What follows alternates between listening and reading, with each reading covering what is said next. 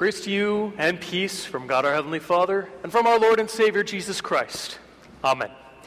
The text for our consideration today is the parable from our gospel reading, wherein Jesus says, A farmer went out to sow his seed. As he was scattering the seed, some fell along the path, and birds came and ate it up. Some fell on rocky places where it did not have much soil. It sprang up quickly because the, shallow, the soil was shallow, but when the sun came up, the plants were scorched, and they withered because they had no root.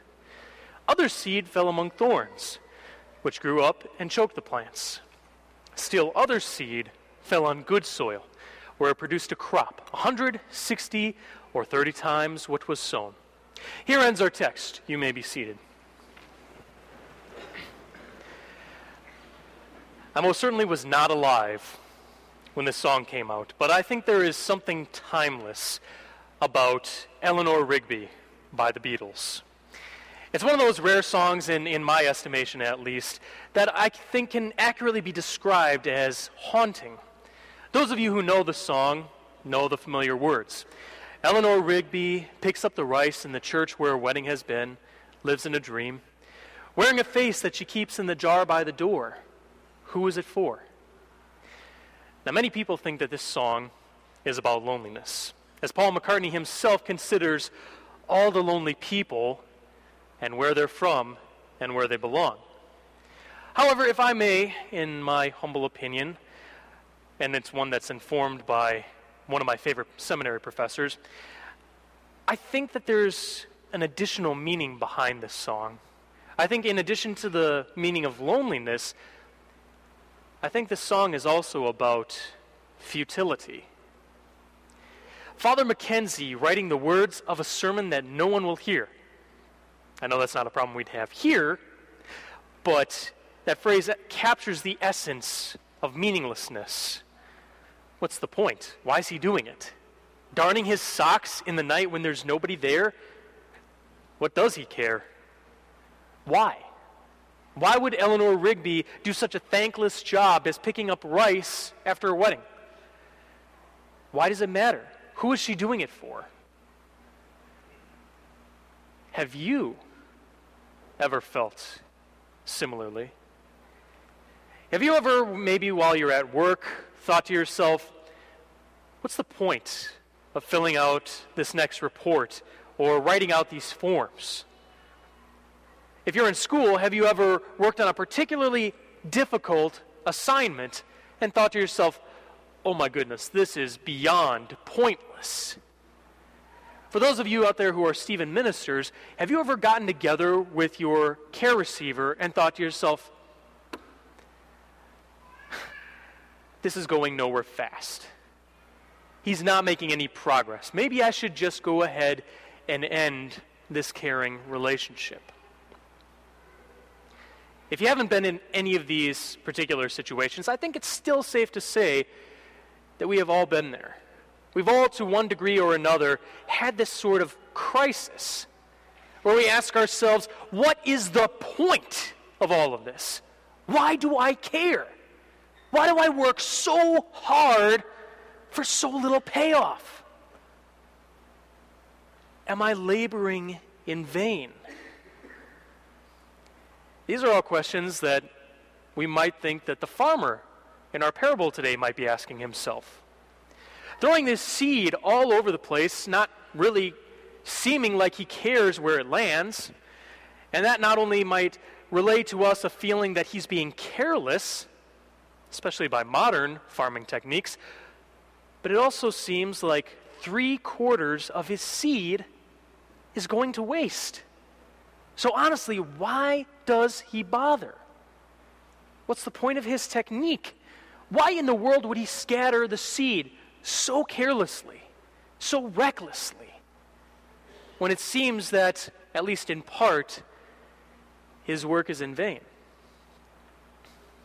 Well, literally speaking, in terms of the actual farming technique, this was the technique of the day it was anticipated, as I'm sure it is more or less nowadays, that not all of the seed will grow. For some of the seed in our, in our parable, it was obvious from the get go that it wasn't going to grow.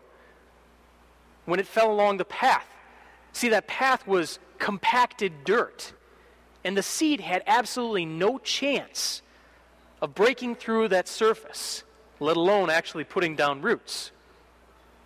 Some of the seed may have looked like it fell on good soil, but just below the surface, the soil was actually rocky. And the seed, which may honestly spring up rather quickly, withers and dies simply because it doesn't have the depth necessary to produce a strong plant. Some of the seed lands on soil that looks good and it looks like it has the right depth, but is infested with weeds. And as any gardener knows, weeds compete with plants. They compete for nutrients and water and sunlight, everything that the plants need, the plant needs to grow. The weeds grow stronger and faster and taller. And so the plant gets choked out. Now, as Jesus said in the explanation of the parable so eloquently, we're not just talking about farming and botany here. It's easy to get discouraged and even want to give up when we see little to no results from a task that we have been laboring in, especially if it's one that we've been laboring in for quite some time. I think this is especially true of the noble task and responsibility that we all have of spreading the gospel of Jesus Christ. Sometimes the work that we put into reaching out with the gospel to others, whether they're strangers or friends or family, it can seem pretty thankless. And at times, honestly, it might seem a little pointless. Our witness might be ridiculed by passersby only to have the joy that we had just seen on a stranger's face suddenly darken. Our proclamation might want to take root in someone's heart, only to have him abandon it at the first sign of trouble in life. And the gospel may genuinely want to take root in a friend's heart, but it simply cannot compete with the cares and the allures of the world we all know somebody in one of more of those categories. And the work that we invest in them for the sake of the gospel, it might seem thankless, and sometimes it might seem pointless. But is it? Is it indeed? In our Old Testament lesson today, we heard Isaiah speaking for God, speaking for Yahweh. And we were told that God's word never returns to him empty, but that it always accomplishes the task for which it was sent. Isaiah had no idea how his proclamations would be fulfilled. Honestly, he probably knew that he wouldn't be around to see many of the prophecies fulfilled. But he trusted in God's word, and he trusted that promise that was made to him, the promise that he himself had proclaimed to the people. God's word does not return to him empty. That seed always fulfills the purpose for which it was sent. And so we, who are God's people, are called to spread it. But what does that spreading of the seed look like? I mean, how do, how do we do it? If I may, as something of an outsider, even though I'm not really an outsider after a year of ministry here, one of the things that I have always admired about St. Lawrence is its mission statement and how the people live it out. Showing people through word and deed how beautiful it is to live with Jesus. See, witness it doesn't always have to be going around knocking on somebody's door and asking them if they know Jesus Christ.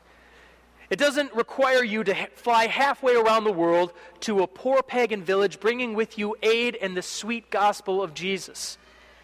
And it doesn't always require you to just have a cup of coffee with a friend and ask them where they stand with Jesus.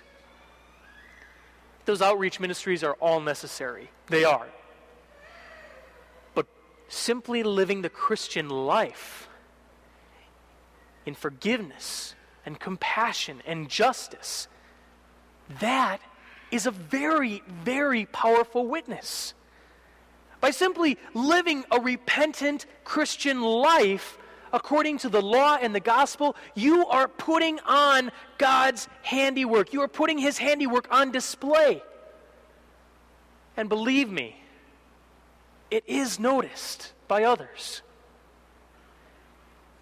Now, I do think it's also worth noting that it's not our job to try to figure out what God is doing with that seed that He has planted through us. It's not our job to try to figure out what type of soil this person is or that person is, or even what kind of soil we are. That's all for Him to decide. That's all for Him to take care of. All that we are called to do is to carry out our vocations and spread that seed as far and as wide as we possibly can through our words and our deeds. We trust God with the results of that spreading, and we take comfort in knowing that some of that seed that we spread is going to produce a good harvest. As Jesus said, some of it will be a hundredfold, or thirtyfold, or sixtyfold we trust in his promise that while the word may not grow in all people, it will grow in some. Our work is never futile because God's word always accomplishes the purpose for which it was sent. Now, it also is worth noting that it may take some time for that purpose to be realized. And honestly, we may not even be around to see it.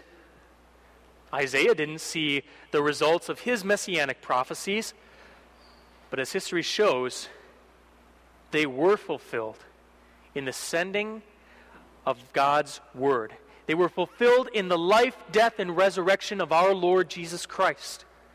That was the ultimate fulfillment of God's word. He is the word incarnate. He certainly achieved the purpose for which he was sent.